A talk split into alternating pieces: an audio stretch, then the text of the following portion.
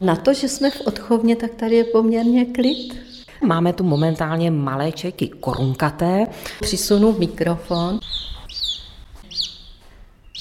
Ptáčkové nás pozorují, ale my jsme slíbili zejozoby.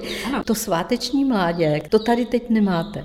Tak to už se nám přesunulo do pavilonu tropických bažin, kde má více prostoru, protože už ten zeozob dospěl do věku, kdy potřebuje procvičovat křídla, potřebuje se protáhnout, potřebuje chodit, také potřebuje přístup k vodě, takže vlastně tady ta odchovna už mu začala být malá. Nevím, do jaké míry se můžeme pustit do historie odchovu zejozobu, tak se vás jenom jednoduše zeptám. Taky jste šplhala na stromy a nosila zejozobům krmení? Tak i tahle ta kratochvíle mě letos potkala. Takže jsme krájeli zahradní šneky na malinkaté kousky, nakládali jsme to, rybičky jsme nakládali a tohle to jsme dvakrát denně dospělým ptákům předkládali. To mají na zemi a na ta hnízda to těm mláďatům nosí sami.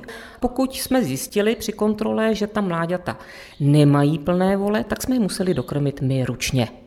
Takže tady ten zeozob už je vlastně komplet odchovaný uměle. Krásné mládě, načechrané černé peří. Vypadá tak eh, životaschopně, tak čiperně.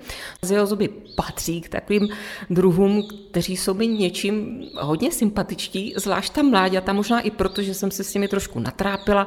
Tady se to podařilo díky i ceným radám a zkušenostem kolegů ze Zlínské zoo. Pokud někdo sleduje naše sociální sítě, tak mohl vidět video, jak tam mláďata přijímají potravu. Oni si vymezí pomocí křídel prostor, vyzobávají kousky předloženého masa, což jsou mimochodem šneci zahradní, malá myší holátka a libové maso z králíka. Je to rychlost neuvěřitelná, ještě u toho vyluzují specifické zvuky, něco jako brekekekeke.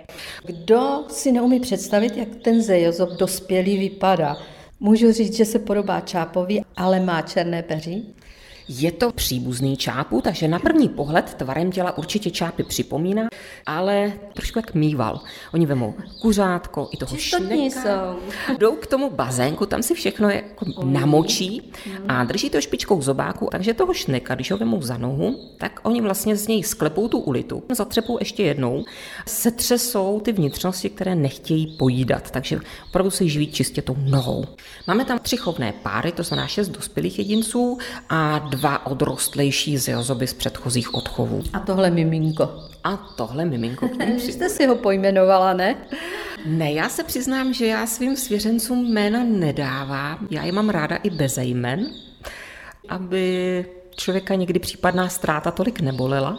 Samozřejmě je fajn, když do té, ať už ubikace nebo expozice přijdete, tak když na sebe upozorníte, tak já se s nimi hezky pozdravím a řeknu třeba dobrý den, pane Páve, nebo dobrý den, paní Banánovcová a takhle se s nimi prostě povídám a nepotřebuji k tomu ta jména.